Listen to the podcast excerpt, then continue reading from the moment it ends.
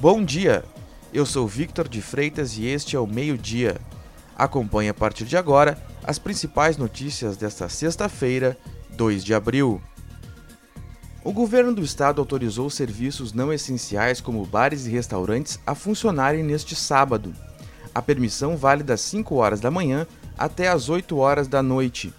O executivo argumenta que houve leve melhora nos índices de internação por Covid-19 no estado nos últimos dias.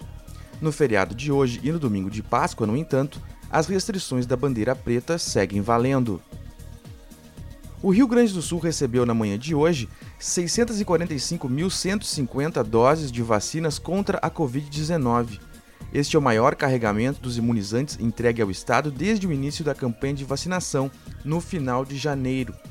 Com a chegada das doses, idosos com 66 e 65 anos e servidores das forças de segurança e salvamento começarão a ser imunizados em todo o estado.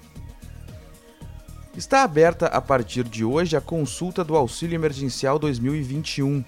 Os trabalhadores podem saber se têm direito ao benefício através do portal de consultas da Data Prev.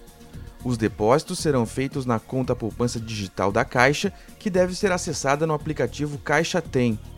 O valor mínimo a ser pago este ano é de 150 reais para pessoas que moram sozinhas.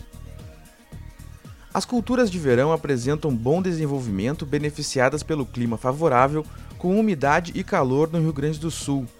A maturação das lavouras foi favorecida pela umidade, mas tal condição reduziu e mesmo suspendeu os trabalhos da colheita de soja, mas beneficiaram a cultura do milho.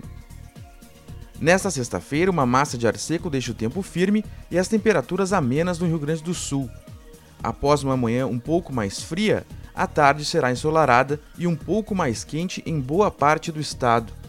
Pode chover de forma fraca e isolada somente em regiões próximas ao litoral, máxima de 28 graus em Santa Cruz do Sul.